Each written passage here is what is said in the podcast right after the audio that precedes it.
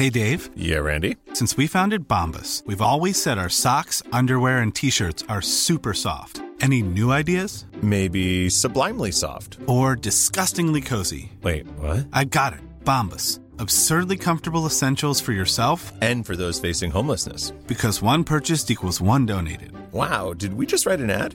Yes. Bombas. Big comfort for everyone. Go to bombas.com slash ACAST and use code ACAST for 20% off your first purchase. Many of us have those stubborn pounds that seem impossible to lose, no matter how good we eat or how hard we work out. My solution is PlushCare. PlushCare is a leading telehealth provider with doctors who are there for you day and night to partner with you in your weight loss journey. They can prescribe FDA-approved weight loss medications like Wegovy and Zepbound for those who qualify. Plus, they accept most insurance plans. To get started, visit plushcare.com slash weight loss. That's plushcare.com slash weight loss.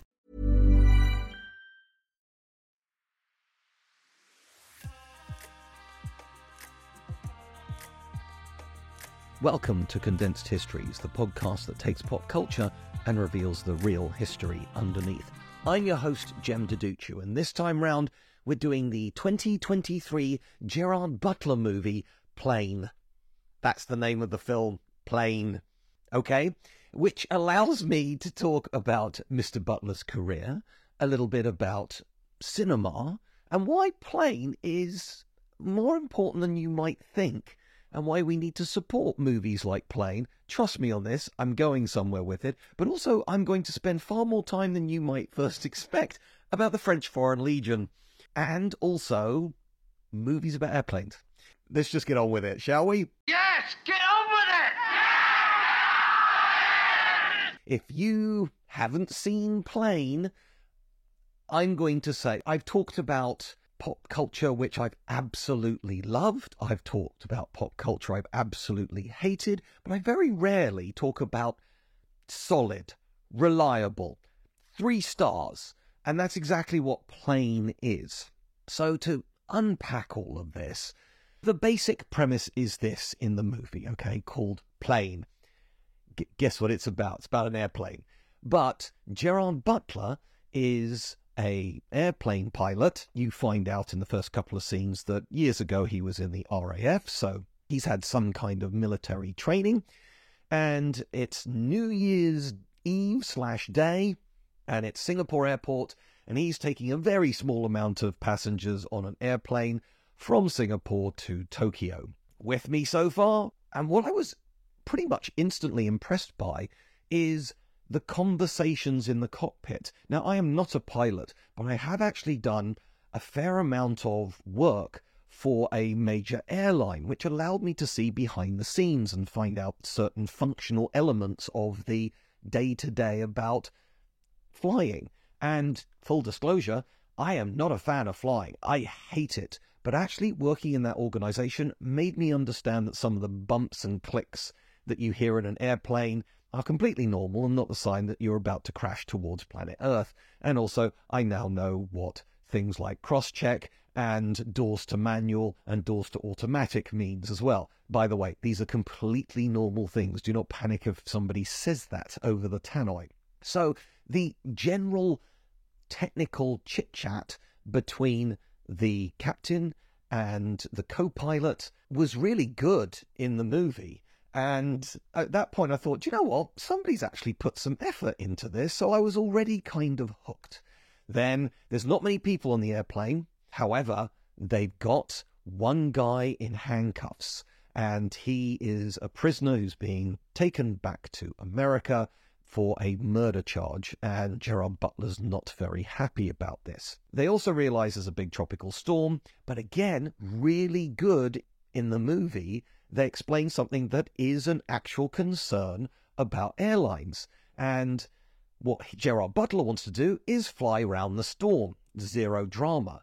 But from the words of the air traffic control person, the person who's representing the airline, he says two things. He says, first of all, that diversion will add an hour to the flight. And secondly, it'll add $18,000 to the fuel bill. And because this plane is almost empty, we can't afford to lose any more money on this flight, which is a genuine thing that is talked about when it comes to flight diversions. You'll be fine. go up to 40,000 feet. And I thought this was all going to be on the plane, but the mildest of mild spoilers, because this is what kicks off the whole story. They go into the tropical storm, which of course is all going to go wrong. You know it's going to go wrong. It goes more wrong than I actually thought, and they end up not exactly crash landing, but having a very hard landing onto a Filipino island, which is held by a local militia. Now, because their transponder's been knocked out by the electrical storm, people don't know where the airplane is. Has the airplane just smashed up into the Pacific? And so it's one of these things where nobody's going to come and help us. We got to survive ourselves. And there's all these bad guys running around with automatic weapons. And it's a nice, tight thriller. I will say no more about the overall plot, but if that sounds like your cup of tea, it does exactly what it says on the tin. It's got an airplane in it for starters, but also, and this is why I go into Gerard Butler's career, he first came to everybody's attention in the movie 300, where he plays the most Scottish Spartan ever. This is Sparta! And it works perfectly. But it is worth remembering that the movie 300 was not an expensive movie. It didn't have the same kind of budget of something like Gladiator or Troy. A lot of it was filmed in front of a green screen, and it looks, it, it's almost better for that. It's highly stylized, and therefore you don't mind that things sometimes look more like a video game, because quite frankly, these Spartans are acting like a character in video games at times.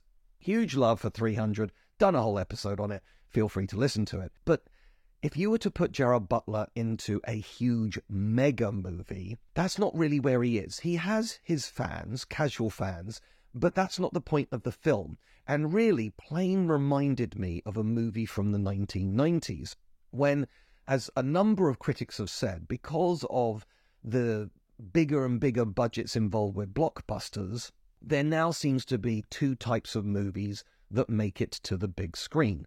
They're either the mega blockbuster films, think of your Marvel movies or superhero movies, or you're talking about your micro budgeted, could be horror, could be indie film, where if the whole thing costs $5 million, we really don't need a lot of money to cover our costs in this one. It's extremely low risk. So, which market isn't particularly hot for horror? Well, it's interesting. It turns out to be China, which is a major market for movies it turns out that their ancestor worship, the idea that they don't want to disturb the dead as a sign of respect, which I absolutely get, means that any kind of ghost story, even if it's Casper the Friendly Ghost, is seen as disrespectful. Now, add to it blood sucking horrors from beyond the grave, and that's why horror movies basically don't get released in China. But the medium sized movies, the things from the 1990s where it might be to pick Harrison Ford for a moment, because he was in a big budget airplane movie called Air Force One, and he's widely considered one of those most popular fictional presidents of all time. But there's an example of how it's basically Die Hard on an airplane, and it works very well in that movie.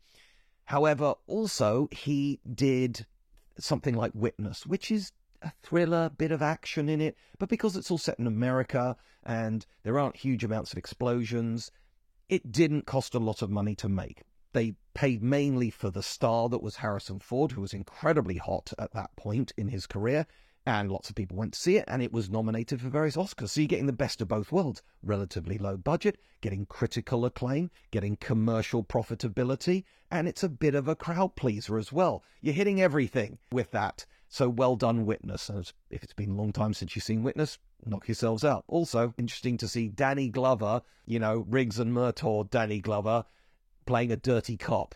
He's one of the bad guys in it shortly before he's in Lethal Weapon.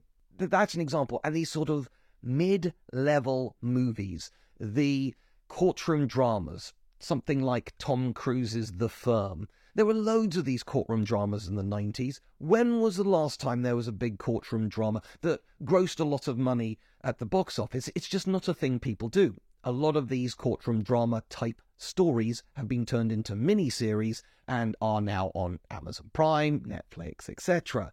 It's just the wrong place for them in the 21st century. But comparing strangely Gerard Butler to Liam Neeson. Now, Liam Neeson, we can argue, is a better actor. This man has been nominated for Oscars. He's been in really important and serious historical movies. It could be Michael Collins, it could be Schindler's List. But he had a bit of a renaissance in his late 50s, playing badly in many ways action men. Clearly, Taken is the most famous of the lot. I don't know who you are. I don't know what you want. If you are looking for ransom, I can tell you I don't have money. But what I do have are a very particular set of skills.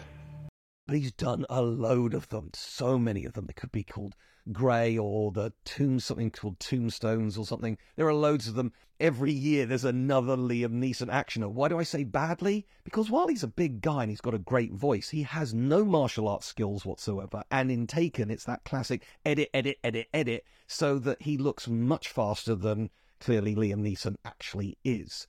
Whereas with Gerard Butler, he's a bit more physical with his acting. So I can believe that he's an airline pilot with an Air Force background. I can believe that he's head of a SWAT team. And the thing is that with Plane, is it only had a budget of 25 million and it's all there on screen. At no point do I think that's a bit ropey. Some of the CGI is better than some of the stuff I've seen in MCU movies. The stuff in the plane is really well put together. It's it's sweaty and gripping, and to a certain extent, it's just one set of somebody sitting in a cockpit with his co-pilot, and it's sound effects and and lighting, and it works really well. But that's not particularly expensive to do. And indeed, what a movie like Plane shows Hollywood as a whole is you don't need to spend a ton of money. They could have had loads of CGI and the camera zooming around the airplane, going through lightning and all that kind of stuff. But would they have actually added anything other than just more money to the budget? What you've got is everything you need to tell the story. The budget is sensible, 25 million. It grossed worldwide nearly 75 million, which means it turned a profit in the theatrical release, and then there's all the rentals and so on and so forth. So it made money. It made so much money that there is going to be a sequel. Interestingly, I mentioned that there was a prisoner who goes onto the plane. That guy is played by Mike Colter. And I've followed Mike Colter for a while. He's played in a number of things and he's always got a bit of a wink in his eye and he's got a bit of a smile to him. It's hard to think that he might be a murderer. And indeed, he's exactly the right person to play this role because it turns out it's sort of for a crime he didn't commit, yada, yada, yada. Also, it turns out, once they crash land onto the island, that he is ex French Foreign Legion, which allows him to have lots of physical abilities and know how to fire a gun. And him and Gerard Butler, you can believe the two of them can take on a small army of terrorists. Yay! What's interesting is the sequel. I guess they figure that with Gerard Butler, a he's probably a bit more expensive than Mike Colter, but secondly, how many times is he going to crash land a plane? That's a kind of unusual thing. So the first one's called Plane, and it's around Gerard Butler. The sequel is going to be about Mike Colter's character, and it's called Ship. Now, I can tell you no more than that. It's being written at the moment. There's obviously the actors' strike, so it hasn't started filming yet. Will it be as good or what have you? But hey, do you know what? With the tight writing, sensible budget, good direction in this movie, I'll be interested in Ship. Although somebody might want to fire the people who's coming up with names of these movies because that's not exactly very exciting.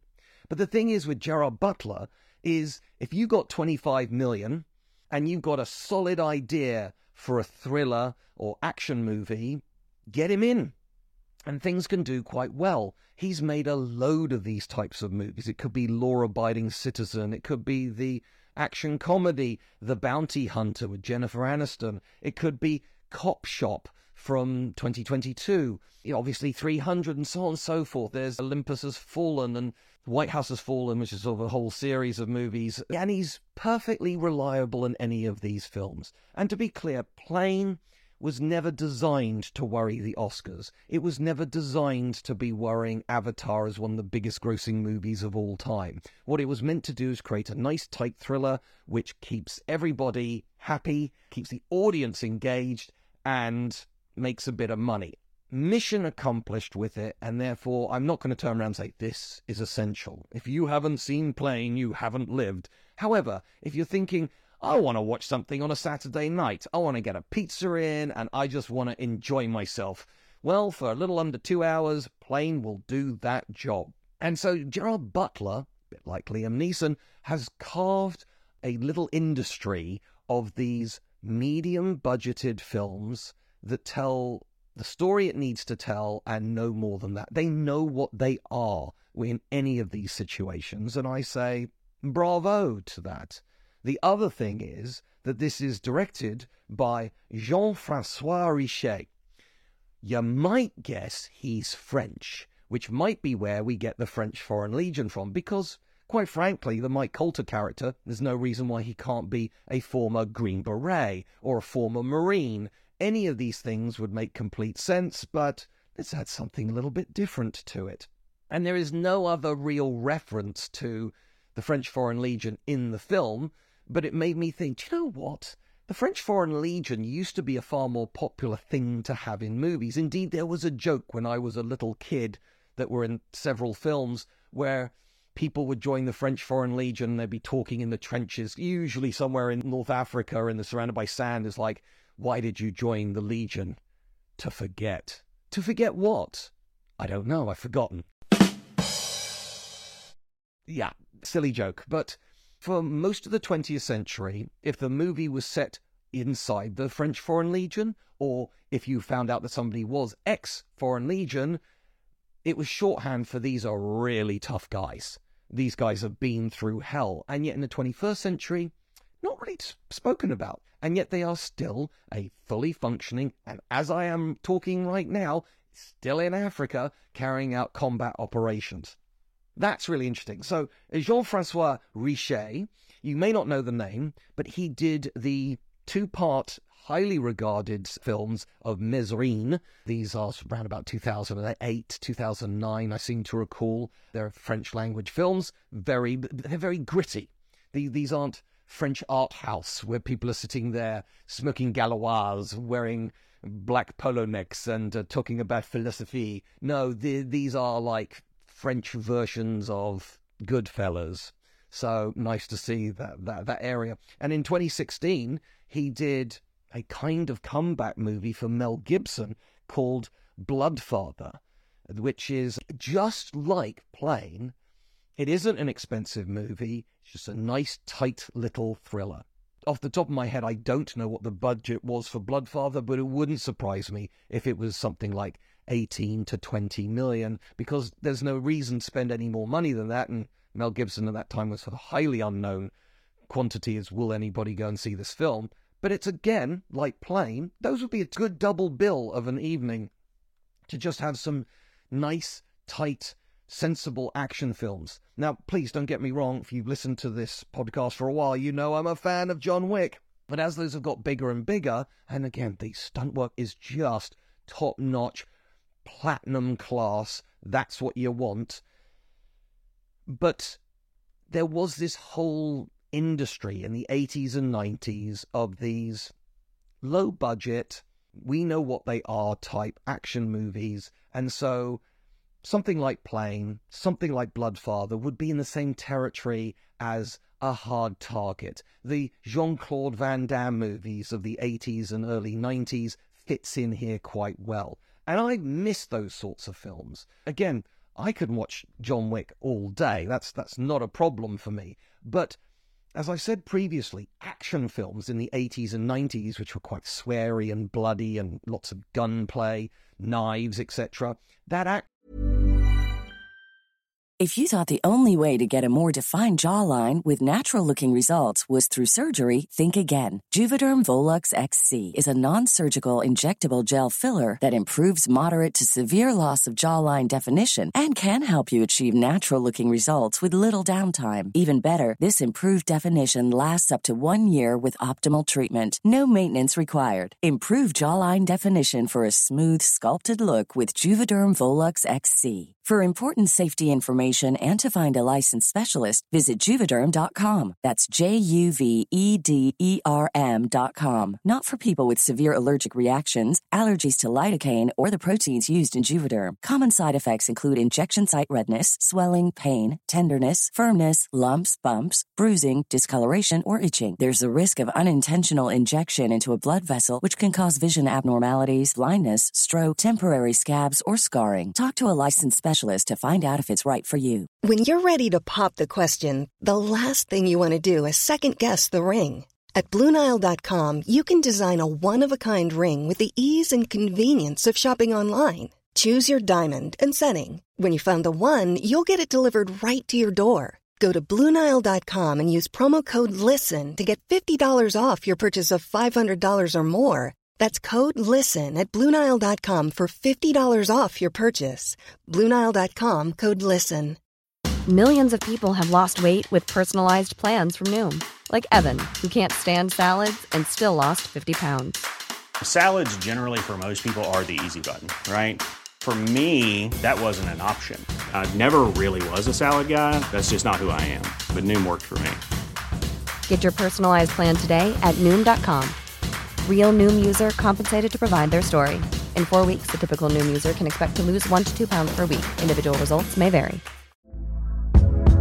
Hey there, it's Michelle Norris. I'm host of a podcast called Your Mama's Kitchen. When I travel, I'm usually looking for a way to find a taste of home when I'm not at home. And one of the things I love to do when I am at home is entertain. And Airbnb allows me to do that. When I was in California recently, I rented a house that had a great kitchen. And when we were sitting around the table, we we're all thinking, we're in someone else's house. Someone could be in all of our homes as well. If you have a home, but you're not always at home, you have an Airbnb. Your home might be worth more than you think.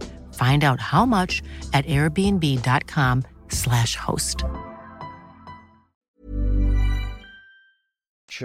Mainly in the 21st century, has turned into superheroes, where there's no weight to it. If you've got Superman punching some demigod, I don't feel it. You get far more two normal human beings in the case of Plane, rolling around in a derelict room, desperately trying to grab a cord to strangle each other or being thrown over a tabletop, something like that. And that has more kinetic energy. You feel it more than any amount of CGI in a Marvel movie.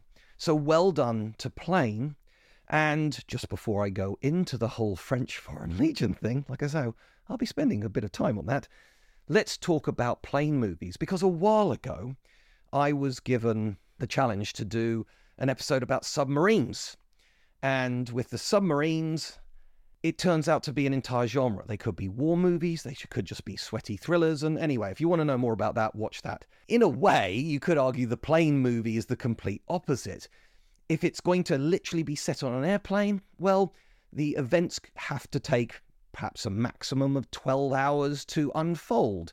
So it's not quite in real time, but there's definitely a time limit before this airplane runs out of fuel and will have to smash into the ground. But also, a little bit like the submarines, you're in a contained environment. There's nowhere you can escape to. And there are the classic things of somebody's gun goes off at 30,000 feet, and then you get the decompression thing, and it's all windy and all that kind of stuff. So, just as there's this fascination by filmmakers where it's almost like a cheat, almost like a shorthand by having sweaty pressure with a submarine, you can have, in essence, sweaty pressure on an airplane as well. There's Con Air, Nicolas Cage action classic, which is almost exclusively set on an airplane. Then we got Executive Decision with Kurt Russell, a thoroughly underrated action movie from the 1980s. Halle Berry's in it as a very capable air stewardess. And in that one, that's another great one where you have the whole action sequence and they're trying to foil a terrorist plot. And you think, okay, that's the end of the movie. Terrorist plot averted. But it's like, no, you now have to land the plane, which is a whole another 10 minutes of sweaty pressure. Great stuff. You know, it's just fun, if you like. I've mentioned Air Force One with Harrison Ford. You can have the more serious ones like Flight starring Denzel Washington. It's almost like if you're a great actor or actress, you can basically have your airplane movie. In, in Jodie Foster, in Red Eye, there are loads of these different ones out there. And one of the greatest comedies of all time, Airplane, which is playing off the 1970s trend of these airplane disaster movies. There are multiple ones of those. So, all of this together means that airplanes are an actual genre within movies rather than just a vehicle that just happens to be in a film, which is something I find absolutely fascinating. But let's get back to the French Foreign Legion, because I'm going to say this is one of these units where you've at least heard of them, but then you may not understand what are they and when did they start happening and what's the point of them? They were founded in 1831 by King Louis Philippe because there have been multiple republics and empires courtesy of France. Well done. I think they're on the fifth republic now. So better late than never. There was actually a king in 1831 in France. And the reason why they were founded is because in 1830, France invaded Algeria. Now, a large amount of North Africa had been under Ottoman rule for centuries, but as the Ottoman Empire was fading away, some of these Islamic princes broke away, but they didn't really have any natural allies. The expansionist European powers, this is easy picking, kind of revenge as well. And so, yeah, France decided to go for Algeria, not for any particular reason other than we can. What's interesting is it took them a little over 70 years to pacify Algeria. So by the early 1900s, they've now finally got Algeria. And they managed to hold on to it for a little over 60 years. So that was worth it? Question mark. But it was brutal counterinsurgency. If you've never seen the movie Battle for Algiers, it's considered one of the greatest, most realistic war movies of all time. It became almost legendary when it turned out that the CIA actually showed it to some of the people inside every year as an example of a textbook insurgency and counterinsurgency operations. That's how realistic it is. The CIA use it for training purposes. It is a blistering piece of cinema. I cannot recommend it enough. And again, it's it's so good, so realistic. It was banned in France for decades, even though it was made by a Frenchman. So anyway, 1831, French Foreign Legion is created, and the key is, apart from the officers, you're not allowed to be French in it. So this is an opportunity to hire local Africans to become part of the French army. It's one of these things where, well, you can't be in the French army, you're not French. So where do we put you? And over the years, it just became a place where if you were tough enough and if you perhaps were of low moral standing, this would be a place where you could wipe the slate clean. Because if you serve in the French Foreign Legion for three years, you can automatically get French citizenship. It doesn't matter where you've come from. They don't look too closely into it. Hence that joke earlier about, you know, forgetting yourself in the French Foreign Legion. That was one of the pieces of appeal of this unit of about 9,000 men. You have to be a man for it. But what was I found interesting is where it may be three years service, but I love this fact that if you are fighting for the French Foreign Legion and you're wounded in battle as part of the French Foreign Legion, you immediately become French. And it's the process is referred to as obviously it's in French, but I'll say it in English French by spilled blood. And I love that. I think every army should have a unit like that because if these people are willing to take a bullet for, for another country, congratulations, you've done more for this country than the lazy layabouts in the country. Welcome to the team. And I like that. I think that's that's really great. And it shows you the egalitarian atmosphere with it. It's part of who they are and, and why it's so important. I think you can tell I really like it. And indeed, the motto for the French Foreign Legion is honor and brotherhood. And that is the point. Once you're in the French Foreign Legion, but you could say that's essentially the same motto for the US Marine Corps or whatever. But these guys really have been all over the place. They're incredibly proud of their past history and where they've actually been in. Obviously, they start in Algeria in 1831. I mean, this is the thing, they're nearly 200 years old. This is a longly held institution. And yet, when I say French Foreign Legion, you're probably thinking of them with the white kepis, which is the hats with the peak coming out of it. You're right, that's what they have. But you're also probably thinking of them in the big dark blue uniforms and the coat and the little flappy bit of, of white coming off the back of the kepi, and it's like, yeah, the, congratulations, you've just described a French Foreign Legion outfit from the second half of the 19th century. Funnily enough, they don't dress like that anymore. However, the actual caps are part of the dress uniform to this day. But when they're in battle, they're in full fatigues and combat gear and etc etc and they sort of look like any other unit so they were in algeria for over 70 years and they did fight on numerous occasions uh, in Africa. So I'll give you one example of another thing, which I've mentioned before, is they were involved in the Second Dahomey War. Dahomey is in West Africa, and this is where the Dahomey Amazons, the all female black military unit, Uh, talk about that. It's the Woman King. That's what the whole movie's about, although it's set way before the French Foreign Legion were involved. So they were up against one of the most distinctive military units in world history, and they fought them and acquitted themselves well. They fought in Algeria in a bloody, nasty bit of a colonial land grab there. But the rule is that the unit is not meant to fight in France. There is one exception to this, the Franco Prussian War. And that's because France was desperate as the Germans invaded and surrounded everything. They did successfully retake Orleans from the Prussians. I nearly said Germans. They're going to be German after the Franco Prussian War. And they did try and relieve the siege of Paris, but were beaten back. The French Foreign Legion don't win all the time, but they acquit themselves admirably in the field of combat.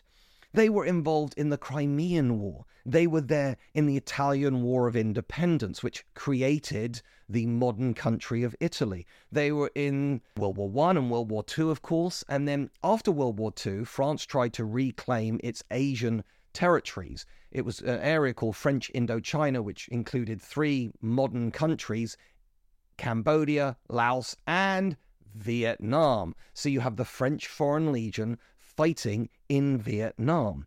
You've got obviously the battle for Algiers. More recently, we're talking about the Gulf War, we're talking about the Balkans, places like Sarajevo and Kosovo, and Afghanistan. Like I say, there's literally an Operation Sentinel being undertaken right now in Africa, Central Africa, against various Islamic groups. And they're there fighting right now. So the French Foreign Legion are still taking applicants if you're interested. It is some of the most brutal training, not just physically, but also psychologically. Its reputation is that you are very, very tough if you can get through the training and if you serve your three years. But hey, you get to be French at the end of it, so maybe it's all worth it. That's down to you and how much you love the French. But regardless, the French Foreign Legion has faded away in terms of its mystique, largely because the Americans don't know what it is and they love to talk about, you know, hey, he's an ex Marine or he's an ex Delta Force. But French Foreign Legion in the real world are just as tough as Marines and Green Berets. To quote Arnold Schwarzenegger, I eat Green Berets for breakfast. That could also be one of the mottos of the French Foreign Legion. Going back to the Mike Colter character, the French Foreign Legion side of things, well, it's not outright said. He's being taken back for this crime, which led to him running away and going to the French Foreign Legion. And that's exactly the story of a lot of men, particularly in the late 19th century and early 20th century. This is one of the reasons why it gets such a fearsome reputation, because in those days, this was their last chance. This was their way to, as I said earlier, wipe the slate clean, but also do things like start again, move to a different country without fearing extradition and, and being hunted down. It is assumed that a number of these people put down fake names when they signed up. No questions were really asked. And therefore, if these men are so desperate, you can put them in desperate situations. There was a French Chinese war, for heaven's sake. And if you were, I mean, indeed, this would still apply today. But if we go back to the 19th century, if you did the Crimean War, well, you might do the Crimean War. You might have been in Algeria fighting, then be sent to the Crimea to fight, then come back to Algeria, then be shipped off to somewhere like French Indochina or somewhere like China proper itself. It wasn't a case of three years done, I get to go out of here. Some men enjoyed it, some men stayed. And certainly when it came to the, the NCOs, people like the sergeants, for example, these were men who just stuck at it in the French Foreign Legion. Of course, the interesting thing is, I said, they'll take anybody from anywhere. So if I am from Cameroon, which is another area that ended up being taken over by the French, well, I might speak a local language but then there might be a Brit there, and then there might also be an Italian there. How do these peoples talk to each other? They all understand completely different languages. And the answer is on top of everything else, like learning how to shoot, learning how to force march, learning military tactics, you also had to learn French as well. Which makes complete sense because when the officer, who's French, shouts out instructions in French, like duck or start charging forwards, men, it's useful to know what the orders are in a language. So they did recognize that this could be a potential problem and they managed to sort that out. What's interesting is in the movie is at no point is there any more French being used. And just as a sidebar, like I said, the, the French Foreign Legion were involved in nasty little wars and unbelievably there is one bit of controversy around the Philippines, which is where this is the crash landing of the plane happens. So you'd think that nobody could possibly take offense at a movie called Plane, which has a pretty basic plot, etc. You could argue that maybe France wants to see this as an inaccurate view of an ex veteran of the Legion.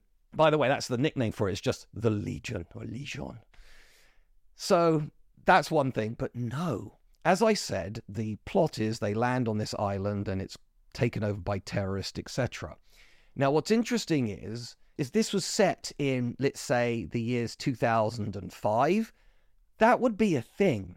There were a number of islands far away from the main core of the Philippines. The Philippines is a massive archipelago of hundreds of islands. Obviously, clearly, some are much larger than others. Most of them covered in thick, dense rainforest as well. Perfect place for insurgencies. Don't believe me? Ask the French Foreign Legion about how it went in Vietnam. I digress. The point here is, though, that while that was an actual thing, let's say in the year 2005, so the Philippines is quite Catholic Christian, but it's pretty close to Indonesia, which is the most populous Muslim country in the world. And so some of these groups did move over to Filipino islands and indeed Indonesian islands. But it's quite clear to make the plot work that this island is under complete control by these baddies, which, to be honest, it's never quite clear what they are. Are they Islamic? There is scenes of executions and things like that. Well, not, sorry, implied executions, sort of. I don't want to, to put you off. So that's a thing. So maybe they are Islamic terrorists, or maybe they're drug dealers, or whatever. Maybe they're bandits, pirates. It's never quite clear. They're just bad guys and they act in a bad way. But because it is said that these guys are so terrifying that the Filipino army refuses to actually go to the island. By the way, it was filmed in Puerto Rico, which is about as far away as you can get from the Philippines, but it's a jungle island good enough question mark so you know no filipinos were harmed in the making of this movie but filipino governmental sensibilities were harmed as it made it made out their armed forces were losing a battle that they had actually already won and also that their army was too scared to go and fight a bunch of pirates. So I get that. I get how they might be a bit fed up about it. So in the end, the movie theatrical release was actually canned in the Philippines. And so it went straight to like video on demand or DVD, and I'm sure it got pirated to death, and I'm sure they made zero money in the Philippines, but it's not exactly the biggest theatrical market ever. But that's an example with a tiny bit of real world politics getting involved in a movie, as insignificant and, and as easygoing as something like Plane. It's clearly not meant to be read as a political view on what's going on in Filipino politics in the 2020s. If that's what you're going for, boy, do you need to pick up a book. Hopefully, you enjoyed that one. Maybe check out the movie. Let me know what you think. And as always, I tweet out all this information on Twitter and also on threads. Please spread it. Please tell people about it. Would really appreciate it. And if you give us a review, I'd really appreciate that too. And as always, another episode coming soon.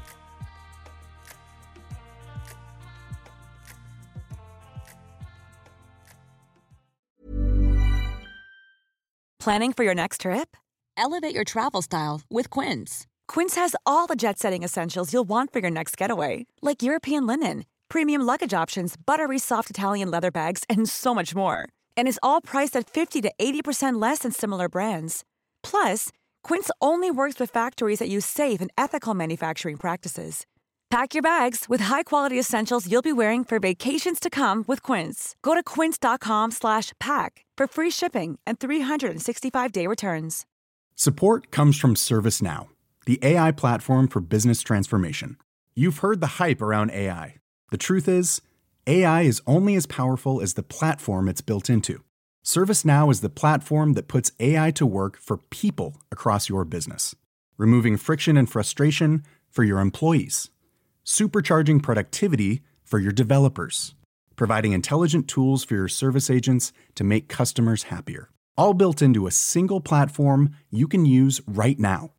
That's why the world works with ServiceNow. Visit servicenow.com slash AI for people to learn more.